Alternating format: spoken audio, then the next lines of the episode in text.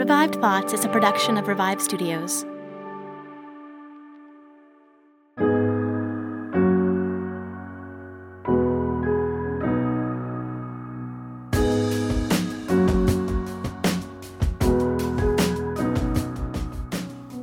This is Troy and Elise, and you are listening to a Revived Thoughts and Martyrs and Missionaries crossover episode where we are going to be doing a what we sometimes call in Revived Thoughts a revived conversation. But we're going to have having a discussion about how I, I think the only way to really say is how not to teach church history. But really, the goal is we have both noticed through some different things uh, some problems in teaching church history.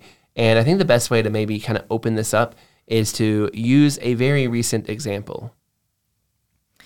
All right, so I'm taking these classes to finish up um, one of my degree, my degree, and um, I I'm taking this church history class, and there's a specific um, book we're supposed to do a, a book report on, and it's called Turning Points by Mark A. Noll, and he's kind of famous in the the church history, Christian history um, kind of circuit. Yeah, when I posted an, a recently on Twitter and I asked our followers, you know, do you know this book and what do you know about it?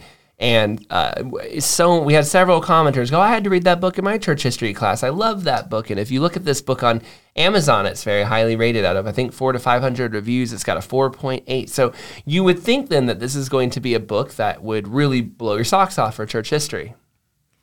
And it does not, unless you are maybe a Catholic, because it's very. I actually had to look up while I was reading it. I was like, "Is this guy? Is this guy a Catholic?" I'm. I was just blown away because he was really praising um, everything that the the Catholic Church did, um, and then actually neg- negatizing is that a word? I don't know. Um, but he was being very negative about the Protestant movement, the Reformation. He didn't even mention the Great Awakening. He didn't mention Jonathan Edwards. He skipped over the entire uh, Protestant missions movement. And it was just. And this is a book called Turning Points. The idea is the big moments in church history. Yes. So it's hard to imagine discussing the big movements of church history, but skipping over the Great Awakening and the Great century of missions, especially because you mentioned some other movements like the Right. Pietists that he definitely allotted a lot of time to. And the Counter Reformation as well. And so we this is and the reason I think this is a good example to open with is because right now church history is not being taught correctly. I, I just think I can say that across the board in many places, church history is not being taught correctly. This book is one example, just kind of the recent um, the most recent example that we ran into where we thought, yet again, here we see a person is signing up for church history class. I think the truth is, though, at least if you didn't run a church history podcast, if this wasn't a world you were living in, would you have thought that this was a really good study on church history? It's possible. I think I, I think I probably would. I mean, he writes very authorita- authoritatively. Yeah. And I think that's one of the big problems is that so often people are being given this almost completely wrong version of church history. They're being told this is church history, and then that's all they have. I have an example of myself. I was at seminary a couple years back. I was also in a church history class, but I was also running these church history podcasts on the side. And I was very excited for this class. It was like it was the last class I had to take actually in the school. And I was like, ah, I said the best and easiest class for last. And I couldn't help but notice that my professor was always putting down great people. He was putting down Charles Spurgeon. He was putting down Jonathan Edwards. He was really digging into the flaws of Martin Luther or John Calvin. And and I want you to know, I don't think that's wrong. You can teach the bad sides, but he was glossing over anything good they added. He he was completely focused on the negative and almost completely underwhelmed by anything positive that they did if they were good people. But if they were people that would be considered negative, for example, Voltaire, who is an atheist philosopher, caused undue harm uh, in France. He had an hour of all the positive things and only a little bit on the negative. And it was kind of like a sly wink. Like, yeah, Voltaire was an atheist philosopher, but look at how smart he was and how clever he was. And I couldn't believe it. I didn't go to a a theologically liberal seminary. I went to a place that many consider to be very conservative theologically, and theologically it probably is. But yet, this history professor was ripping uh, church history up and down. And I'll never forget that the very last class, three hours, he just spent negatively attacking the church today with nothing positive to say. And I thought to myself, if I got a seminary education here and I didn't, and church history wasn't a strong suit of mine, I would think that this was a correct course on church history, and I would come out of this class not knowing church history hardly at all. In fact, I would have a very negative, just like this book that you had to read, Elise, I would have a very negative impression of church history. And I think that this really explains one of the major problems we have today, which is a lot of people do have a very negative impression of church history. When you say the words church history, people's eyes almost immediately gloss over. Mm. I think there's actually it's a kind of a twofold issue because you have this very negative way of interpreting church history and then uh, the stories of church history, and then you also have this overemphasis on the councils and the early like the very early theological debates. Obviously those are important, very important. I'm not minimizing that. But when you're doing a church history course, you should be covering the history, not the theology of uh, the early church. Yeah, it, that is another big problem. I think it stems just. Sim- uh, look, I got to be honest. If I, I, this is totally speculation, but when I'm in seminary, I compare my seminary and my Bible college experiences. I look at Elise's experience, and I just can't help but notice: is it that the professors teaching church history really want to be theology professors, but they end up in the church history department, so they major on theology? I mean, I, I don't know. That's the vibe I get because they don't seem that interested in the stories of the church. They seem almost exclusively interested in the historical theology. But that's not the best way to teach church history. Now, I'm not saying there's no historical theology or merit to it, but that is the secondary level of what church history is. Church history is the great movement of God's people through 2,000 years living out what God has called us to live out. And when you get focused on, when you get distracted by the theology, that might appeal to the theologian uh, people that are in your audience, but everyone else is getting lost. I'm sorry, but the average person is not that interested in a lot of these councils. It's not to say it's not important, but I think what has happened is too often in our church history courses, church history is submissive to the theology department that you're only using church history to build and prove your theological cases, not to actually study the church history and learn from it itself. You can learn theology from studying church history, but church history is not a tool to teach your specific theological branch and denomination. It is in itself its own study. I would agree with that because I think you can obviously teach church history, and church history has many different uh, people that were in it. I mean, if for the first up until the 15, 15 17, the church was, uh, we would consider it to be Catholic, or at least that's kind of the idea is like everybody before 15, 17 would consider themselves to be Catholic. Now, that's the difference. What does that mean exactly? Does it actually mean the Western Catholic Church that was united? That's another one of these these myths. Is like the Catholic Church was united until 1517, which is completely false. And this is actually mentioned um, in this book, and I'm going to quote a little bit here he says, and he's talking about the Protestant Reformation, and he's he's kind of slammed on it the whole way through. And he says the rise of Protestantism also symbolizes the end of the u- unified Western Church, an opening for replacing loyalty to the universal church with loyalty to nations, and a stimulus to forms of thought rejecting the guidance of any church. And that is something you will hear Catholics say. That's one of their big their big points against Protestantism. Is they're like, you guys are splintered into so many movements. But yet, the idea that the Catholic Church is united all before this time is completely false. And it's a real threat too, because you may be going, okay, well, there's a bad book, or some of the church history courses haven't been taught well. But we you meet a lot of Protestants who convert to Catholicism later in life, and they will almost always say, I without a doubt you can you can predict it to a T. I mm-hmm. promise you. One of they will at some point say to study church history is to cease being Protestant. Mm-hmm. It's a quote from a man named John Henry Newman in the 1800s. And if I could go back in time and eliminate one quote from history, that might be on my top contenders list because it's so obnoxious. Absolutely not. I've been running church history podcast for five years. Elise is right here for three or four years. We are not becoming Catholic anytime soon at all ever. This isn't a reveal party. Yeah, no, we're not doing that because Catholicism. In fact, the more you teach church history, I feel like, in my experience, the further removed from Catholicism I have certainly become. But it, the problem is when we as the church don't teach it correctly, or as many churches don't even teach it at all you leave this wide open door for Catholicism or any other group, Mormons, any other group, to now create a new history. People need history.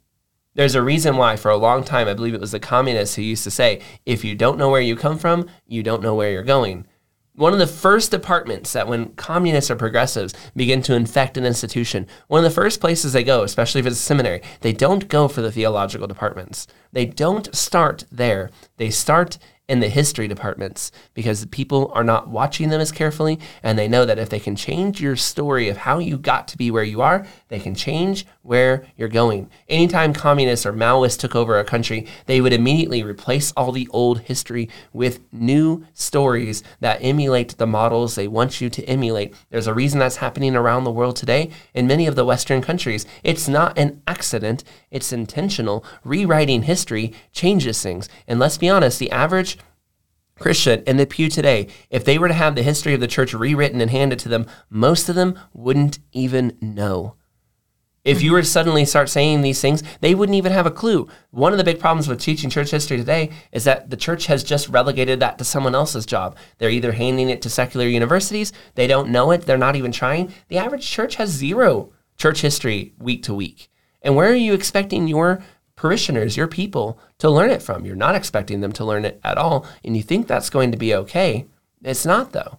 They need to know the story of the church and where they came from. And they, if they don't get that from you, they will start to learn it from someone else. And that someone else very likely will have an agenda to change the shape and direction and the course of the church. We have to start doing it. So the first problem that we could start saying with how not to teach church history is by not teaching it. And many, many churches I think are currently guilty of this where they just have completely not absorbed or even attempted to teach church history even at all.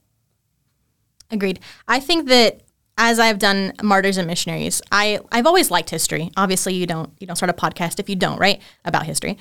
But I think that one of the things that actually encouraged me to start uh, doing martyrs and missionaries is not the theology, not the um, the different historical events. I mean, sometimes that's really interesting. These different missionaries who go into these uh, different, like you know, the Taiping Rebellion and things like that. That obviously makes a really good story. But it's actually the the personal stories of how these people lived out their Christian faith um, and the impact that they had on society.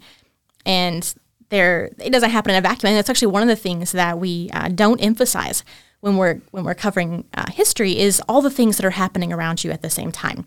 So we like to kind of pluck somebody from a timeline and be like, this is everything they did, uh, kind of, and then we just kind of we don't look around to see like oh okay so this was this was happening at this point in time and this was happening and this impacted this person and that's actually one of the most cool stories about history. And then you have, oh, this person knew this person, and so they were infected by this person. And when you don't teach the stories of church history and you just focus on the theologies or um, or you're trying to prove a narrative, you are you're doing a huge disservice.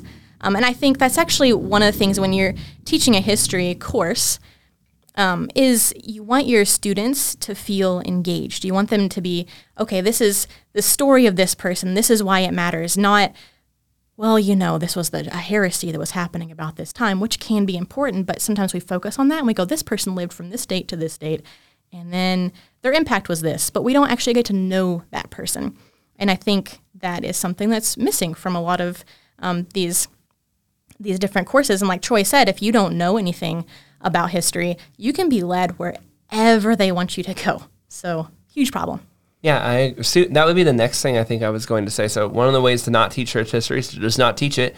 Another way to not teach church history is, like Elise said, with just a slideshow with different, you know, I'm picturing like a professor, but you could do this at church. You could mm-hmm. do this in your after Sunday school church classes where you just have a, a face of like an old, you know, guy, and then you just put, he lived to this day, this day. He was important in working through the atonement and he wrote this book and a lot of people liked it and that's it and, and mm-hmm. like that might sound ridiculous but that is so often people's experiences with church history. It's or like, history in general. Or history in general. You know i always make this kind of joke that history is not just this group of people sold purple cloth from these years to this year's but like so many stu- so many people when they think of church they think of history class they think of sixth grade when their teacher was going on they were trying to stay awake and how they were like and these people sold traded seashells for copper. And that's just Yes, it's true. That may have it's happened. Fascinating. But it's not history class. And if that's your impression of history, you're dying. And you don't want to. And that's one of the big problems we have teaching church history. It's one of the big problems our podcasts have is we are up against the word history itself. Our the world has been so programmed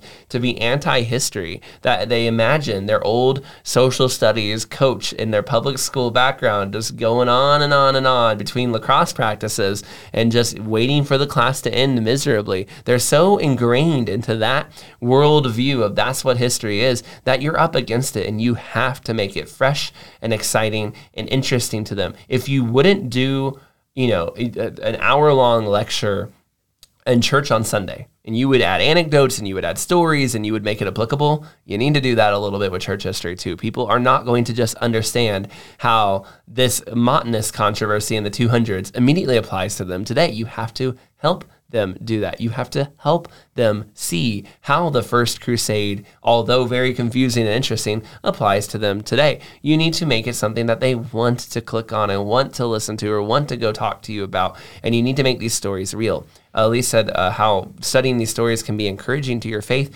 Jonathan Edwards says there's two ways to encourage faith by teaching doctrine and precept, teaching theology, or by example and we always see Revived Thoughts and Martyrs and Missionaries as we're the examples. There are lots of people podcasting giving you theology, but there's only a handful of people trying to give examples. And yet, week after week, our inboxes are full of people saying, Thank you so much for making these shows. Thank you so much for doing what you're doing. I have been looking for something like this, and it was such a balm to my soul. Yet we can't do it alone. Like, there need to be more churches, more ministries, more people getting these messages out. And if you're a seminary, you got to teach it better. If you're a church, you need to start bringing this up in your your church. If you are just a regular guy, share it with your family, but get out there and be starting to introducing these things in the same way that I think 15 to 20 years ago, a lot of churches realized, hey, we need to start teaching better theology. Like we need to go back in time. You know, I think it was about 20 years ago, people started studying Puritans more. They started studying re, uh, a lot of the reform movement started happening. But I feel like the whole church in the West realized a lot of their theology is shallow. We need to have that wake up call on our history because we are we are at that point now where we become shallow in it. So and we're and if we do teach it so often, it's just a very shallow surface level, a bunch of names without any real recognition. And this isn't just a problem in church history. As someone who has some experience teaching history courses even at a high school level, this is becoming a problem across the board everywhere where history has become so shallow to the average person they can't relate to it anymore. And we've really got to start working on getting it deeper.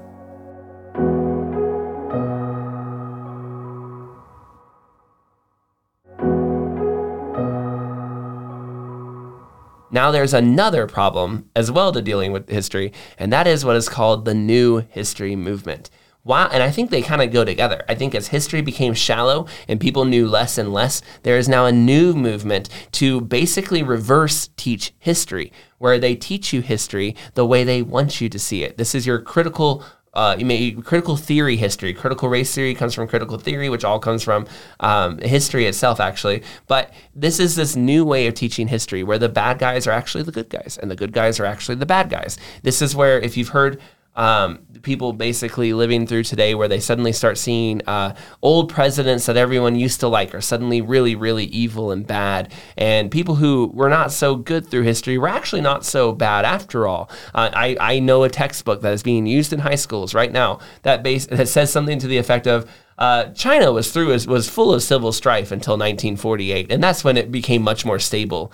And if you hear that and you don't know that 1948 is the year the communists took over, you might think, oh, good, China got some stability. But of course, if you know that that's the year the communists took over, you then realize that this book is saying China was full of strife until the communists took over and then everything stabilized. Uh, yeah, that's one way to call the Cultural Revolution and the massacre of millions of people a stabilization, I suppose, is one way to say it. But this is a real thing. I can, I can show you picture after picture of these, of these textbook statements where they are rewriting and reconfiguring history to say something that it no longer says, where they eliminate important parts of history like the Armenian genocide or the communist revolutions in the world and they start to paint down the evils of these other countries and this is happening in our history classes. I mentioned that I had a professor that was doing this and Elise's book uh, that, that she had to read, The Turning Points, is doing this as well. But this is happening all across where, oh, actually, you know, missionaries did a lot more harm when they entered those cultures than they actually did. If you knew the real history,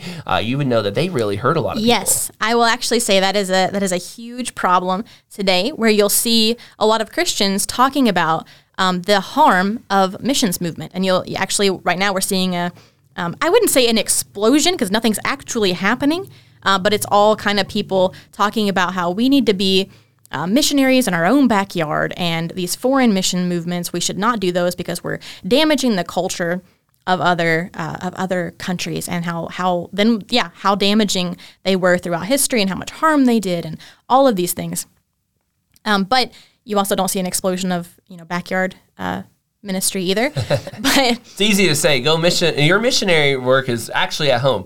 Uh, but also, we're not going to do it at home a yes, lot of times. But that stems from this idea that all cultures are sacred, that culture is sacred, and that uh, Christianity somehow is harming these cultures. And um, the thing is, Christianity transcends culture and it transforms culture. This is not to say that a church in China should look identical to a church in the West, but there are there are tenets of faith that they should look uh, they should look the same in, in a lot of different areas. And that's one of their biggest beefs is that we don't want to bring our Western Christianity to these churches in Asia because that would harm them, endanger them. But what you're actually saying is we don't want to share the gospel with churches abroad because we don't think it's important. Another example I can think of is just rewriting the stories of history. For example, uh, the people themselves. For example, Hudson Taylor. There are many commentarians out there that go, "Oh, Hudson Taylor was a tough. He was a mean guy. You know, working for him was like working for a tyrant. He was tough." Well, for starters, his ministry field was extremely difficult. You would have to be very tough to survive there. I'm not denying that he might have had moments where he was pretty tough on people and expected high standards. But on the other side of it, too, his people loved him. Hudson Taylor was deeply, deeply beloved by his people. So, how do you square that away with saying at the same time he was very tough, right? It must be some balance to it. Another example is uh, George Me- Oh, did you have one too? Oh, I did. Well, I was going to say about Hudson Taylor. Actually, in this book that I was reading, uh, the guy says that he was Hudson wasn't a good uh, missions theorist, which is complete garbage because of China's millions and the recruiting efforts that expanded into a North American branch, and I believe it was a New Zealand or Australia branch. Plus, there was Scandinavian countries. So if he was a terrible missions theorist, why was he so successful? That might actually be the perfect. I didn't know that in the book. I didn't read the book. Elise read the book, but that might be the perfect example of what I'm talking about. Hudson Taylor wasn't a mission. It wasn't a great mission theorist, but here's some things he did. Hudson Taylor completely revolutionized missions. He is one of the most successful missionaries of all time, and yet he wasn't a good enough mission theorist. This, this gentleman writing the book apparently knows better how to do missions than Hudson Taylor. And that's such a classic example of what they do. They take a little nitpick, they, they put a little chink in the armor. They don't want to tell you these guys are all good. I, I, another example I remember my professor using was Charles Spurgeon was actually, he was kind of a, a, a, a rich aristocratic uh, preacher. You know, he wasn't a man of the people. His church was filled with working class people. He had an orphanage he ran that the orphans sat in the first two rows, and he basically was like, "I'd rather them be here than everyone else." He was, of course, and his his publication was read literally one of the most read documents. His sermons were one of the most read things throughout the entire world, being bought by people all over the world. They, they would they would sell newspapers with his clippings in them, and they loved them. But somehow, I'm supposed to believe that only aristocrats liked him. It's just it, there's the, the it, it, but if you don't know history if you are not aware of this stuff, if you're not pre knowledge, you're going to believe these little nitpicks. You know, imagine if, um, think of your favorite, think of famous, important Christians that are meaningful for today. You know, I think of uh, I'm trying to use an example that I think universally people would agree with. I think most people would say Martin Lloyd, jo- Martyn Lloyd Jones, recently mm. deceased. He's a well loved guy. And imagine 100 years from now, I'm teaching about Martyn Lloyd Jones, somebody most people are familiar with. And I say, yeah, Martyn Lloyd Jones, you know, he didn't really connect with people, but other than that, he was a great minister. And if you're hearing that today, you'd go, whoa, whoa, hey, wait a second. I've, le- I've listened to his sermons. I really enjoy that. Or maybe R.C. Sproul, you know, he, he was, he could be a bit mean though. People found him hard to work with. But otherwise, and you'd go, wait a second, that's not true. You know that because you know these guys. But the problem is, people don't know these guys of the past. And so you can get away with these little lines that attack and pull back on them. And because people don't know, they're just criticizing lovely people of the faith. And it happens all over the place, whether it's D.L. Moody, whether it's Charles Spurgeon, whether it's Hudson Taylor. There's no one denomination doing this, Arminian or Calvinist. There's, it's across the board. It's an attack on everything we enjoy as a church, what, what, what God is celebrating, his people throughout history, what the great cloud of witnesses that we can point to as stalwarts of our faith. And these new history people have been changing them and rewriting them and remodeling new heroes. And the sad part is, most of us don't know history well enough to even realize that it's happening. That's the new history movement. Don't do that. When you're teaching church history, stay away from that movement as well. Actually, another example, I we, we don't get this opportunity to get fresh new books in our community a lot. We live in Indonesia, and so oftentimes we don't get it. But I had somebody who is uh, not able to be with this community much longer. He is, is selling some books, and I bought a book. It sounds like he's dying. He's moving back. Yeah, he's moving back. He's moving back. Um, but he's he's moving back to the to the states, and he was he he's selling a book called Crisis of Doubt, and he specifically was like, "You're gonna like this book. It's really good." And so I picked it up and opened it, and I love this book. It's so interesting. You may not know much about the 1800s, but if you've ever learned about the 1800s in college somewhere, whether it's literature, whether it's social stuff, you're going to always hear that the Victorian era of Britain was this era of great doubting where people, every book was about people doubting their faith. Everyone was questioning God's existence. It was this big thing during that time. And that's actually, I remember as soon as I started reading about it, I was like, oh yeah, I do feel like I remember learning that in college. That was just kind of the accepted byline. The 1800s in Britain, the Victorian era, what all the free thinking, clever people were doubting their faith during this time. And I never even thought about the fact that that doesn't square away with all with the most popular preachers of all time that lived at the exact same era, like Charles Spurgeon, Talmage. Um, I, I, mean, there's a huge long list of people. Alexander Maclaren. I, all these guys are living in Britain at the exact same time that apparently everyone is doubting their faith. Now, how do those two things come together? And this book that I was given, Crisis of Doubt by Timothy Larsen, basically goes through profile after profile of free thinking atheists who doubted their faith, walked away from God, became these atheist secularist lecturers, and then they came back to Christianity. And he goes, These people's stories are valid. And yet, you never ever hear or see anything about them. The history books only tell you the one side. They tell you that every clever thinking person began to doubt Christianity's truth, and they never tell you that many of these clever thinking people came back and became Christians. I have found people that we're going to feature on Revived Thoughts through this book. I am just so fascinated by it. And one of the reasons I'm so fascinated by this is because I've never heard this, but this is such an important history because we have many of us have children or friends or neighbors who doubt the faith who want to be smart, but they don't see smartness as corollary with Christianity. And this gives you a roadmap on how to talk to them. These are the arguments that convinced very smart people that Christianity was true. And it's just things like that that you just don't see that we should be teaching to our people that are just not out there anymore. And so, okay, I feel like we've covered big time now. What are the things not to do? We don't, we, we, for starters, don't skip it completely. Don't use it just to prove your theological points and be like, aha, this is, you know, the Presbyterian church was all right all along. They were the only good guys. Or what is there's certain people who are like only the certain Baptist groups that were hidden throughout history were Christians or the Wesleyans, whoever it is. We're not using church history to prove our theological yeah, We're not weaponizing church we're history. Not, yeah, church history is not ammunition for our theological guns.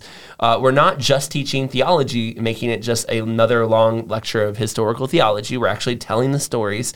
Um, we're not doing new history where we're rewriting everything and we're, we're staying away from that. So then what are some things we need to do when we do teach church history? Whether you're doing a Sunday school and you're bringing it in there, whether it's something from the pulpit, you're mentioning a story that is related to your topic. We're not saying, you know, eisegete the passage. I'm saying you find a good corollary, use it. Um, whatever situation you're in church history class, you're a professor, whatever it is you're at, how can you bring this subject up to people in a way that will actually reach them, engage them, and hopefully uh, be something to do. Here's what I would start with. Start with, and it seems easy, obvious, start with stories. It's history, and people relate to the stories of the people themselves. Agreed. I think that uh, one of the things that is probably top tier we should be doing is reading a bunch of biographies because um, those, like I said, have been some of the most encouraging to me. And I think it gives you just a huge appreciation um, for all the people who came before us. And if you're not reading biographies, you're going to feel very disconnected uh, from from your own. I mean, your own faith tree. Your own. What do you call that? Like a like a genealogy. Family of God. Yeah, the family of God. You're going to feel very disconnected uh, from that. And if you are talking with fellow believers, it would be impossible not to be inspired um, by these these people throughout history. Yeah, in fact, I think two big things happen uh, for you. For starters, you know, like Elise said, you suddenly feel connected. You don't feel alone. You may study theology books. You might be the, the person who's listening right now is like, I know my theology really well. But oftentimes, if you study theology really well, you realize there aren't that many Christians that thought exactly like you do, and you're going to feel alone and think and begin to think either you're a part of this elite upper class of Christians. There's only a few of you out there, or you're going to look around and go, "Well, where is the church that I'm reading about in the Bible that should be moving nations, and where is it?" It's in church history. You learn about that church by reading the stories. And then you realize I'm not alone. There's been a lot of Christians doing and having these thoughts that I've been having for 2,000 years, and they've gone on to change the world. And the number two thing that then happens is you become humble. You realize I'm not doing nearly as much for the faith as many other wonderful Christians throughout history have done. And you also realize my theological persuasion, although may be the most correct, most biblical, is not the only one there are others who are, you know, we're not talking about heretics, but we, there are other people who maybe think differently than I do, who've also done great things for the church. And you begin to realize it's okay to learn from these other groups to a degree. And, and not saying that you change your theology, but I think it really does humble you to learn and realize that God has used a lot of different people from a lot of different backgrounds, that God has used slaves, God has used kings, God has used pastors, God has used laymen, God has used, you know, businessmen, and God has used uh, teachers. God has used so many different people from so many different different backgrounds, and you are just one piece of this amazingly great puzzle and artwork that God has been doing for so, so very long. And you miss out on all of that when you don't teach the stories and don't let people get to see the doubts, the fears, the struggles, the bad times, the good times, the successes, the victories, and all of it together. When you just teach little snippets or you don't teach it at all, you cut all of that away from the people who need those snapshots to grow. Yeah we need heroes today. And I think if you don't have heroes of your own, you will be given heroes. Um, and you probably don't want to be given heroes by the world. So you should be coming up with these heroes on your own, looking, reading, and then you'll find favorite people throughout history. And you'll obviously, you know, your Hudson Taylors, your Charles Spurgeons, those people. But you'll find a bunch of people that you've never heard of before. And you're like, these people are the coolest people ever. And then you'll want to go out and tell people, oh my goodness, do you know the story of so and so? It's amazing. Here, read this book or read this article or whatever. And I think it obviously, and it makes you an interesting person.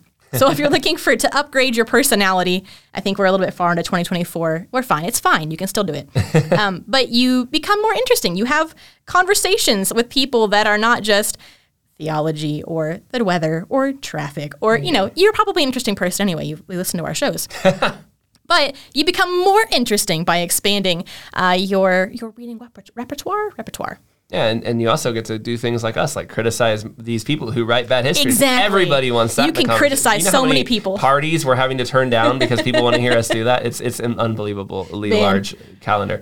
The other thing too, and the other the other thing I would suggest adding is so the first thing you should teach you this is primary is the stories. You need to teach the stories of what people go through, and and I and I will say too, go for students. If you're a youth pastor or youth director or you're just working with younger people, they need this more than maybe any other group because they're gonna many of them will go off to secular universities where they will be taught different versions of history that will shipwreck them if they don't have an anchor to help hold them down. Of course, the Bible and God are the real ultimate anchor, but there's nothing wrong with teaching them a good solid foundation in history as well to help keep them from washing around the waves. I mean, there's a reason so many cults like the Mormons or so many other groups like Catholics do such an emphasis on history is because they know if they can get you to believe that, they can help keep you. And yet we often just go, uh, history is, Mar- is Martin Luther in 1517, and there's some Puritans that sailed the ocean blue, anyway, and now we're here today. All right, and or or we just teach the bad parts or something. I mean, so it's so disconnected,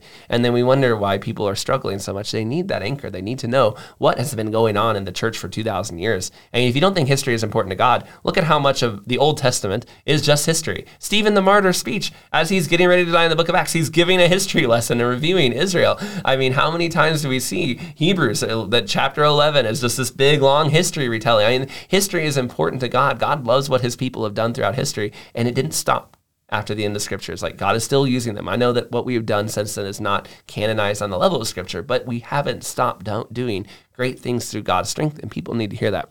And the number two thing is wisdom. Read the books and share the knowledge that you're learning. So many of these people over the course of 2,000 years have, have have written books or have preached sermons like we share at Revived Thoughts that are wise and full of just deep thoughts that go so incredibly uh, further than we can ever ever imagine. I am consistently after five years of doing Revived Thoughts almost, I am not yet at the end of going, wow, I didn't know that I can't. I've never thought of that passage that way. I've never really thought of it that way. I've never. It happens all the time. And when you only read stuff from the current era, when you only learn stuff from the last 10 to 20, 30, 40 years of theology and stuff, you're narrowing your worldview and your window to this tiny group of people. You have 19 to 2,000 years worth of church history to read books, read sermons, and learn from. Go learn from it. There is so much stuff that you can gain from the wisdom of those who've come before. So if you're teaching church history, I would really primary on at least as a starter those two things. Teach the stories of the people. Let the if you're if your students or whoever's in the class or whoever's uh, in your you know whatever don't learn anything else. Let them learn the names of the famous people and let them learn some of their stories. And if you can, teach some of those wisdom. Teach some of those quotes. Teach some of those those thoughts that are higher level that will get them to engage. Get them reading things that are outside their normal comfortable level and you would be surprised how much they can often rise to the occasion and how much even high schoolers, even young people can often learn from these great thinkers of the past and go, you know, I don't agree with all this, but there's some interesting stuff here, here, here, and here. And I, I think if you can do those two things, church history will become much more alive to people. And I, I really think that we have got to stop teaching church history as the old secondary, you dust it off because you need it for the degree, or stop teaching it as the lesser thing. Yes, obviously, Christ like biblical theology is extremely important and a part of the church, but we do also need to know our history and how we got here. You know who has perfect, not perfect, but Christ like theology? People of history. That's yeah. what that's what encourages them to go out and do things. Um, but we're not obviously, you know, getting on to anybody. I feel like we're really passionate about this. So We're not we're not like yelling at anybody. Obviously, you guys are great because like I said, you listen to our shows. So it's really just an encouragement. Like we're so passionate about this because it's so important and we want other people to go out and do this and we want to encourage you um, to to see its importance as i'm sure you already do but we're just we're just adding a little bit of extra coal just to get under not coal like burning like pushing you we're pushing setting you, on fire yeah. if you don't teach them about church history that's a fire poker happen. that's Watch what i'm out. thinking that's of yes um, look i will say I, I do wish i could show like I, I, don't know how to say it. I wish I could show all the famous theologians that have big podcasts or the famous pastors around the world our inbox of people. We're, we're not a big group, we're not tiny, but we're not a huge group. And yet we are regularly getting comments and messages and emails from people going, wow, that was encouragement. I can't believe how much I needed that sermon from 1700 years ago today. It, it, doesn't make any sense. It wouldn't make any sense if it weren't for the fact that it is something people need and they are deeply encouraged and it, God uses it in incredible ways. The reason we getting, we're trying to get this message out there is because I want this to be something the church begins to grow in because I think it would really help a lot of us as people are going through hard times right now. You know, maybe the economy is not good. They're looking and hearing rumors of wars around the world. There, there's illnesses coming and going. You know who's lived through all of that? The people of history. They have lived through black plagues. They have lived through civil wars and the big world wars. They they've lived through the Great Depression. They've lived through these things, and we can learn so much from learning their stories. And it's deep encouragement for today. And I just wish I could show so much of the big people out there in Christianity. Look at this important subject. Your people are needing it. They're dying for it, and they don't even know that they need it, and they don't even know that they don't have it. It's something that I think the church today would be much much healthier if they had it. And as times may, you know, they may get better. The next year might be the best year of everyone's lives. But if times continue to get harder, as things continue to get more of a fight for the faith, I think church history will be an anchor that many people will be able, who have it, will continue to lean on, and many people who don't have it will continue to slip because it's not there, and it will just make it all the harder for them to stand when they think they're all alone, when in reality they're just the tip of 2,000 years of history. This is Troy and Elise, and you have been listening to Revived Thoughts and Martyrs and Missionaries.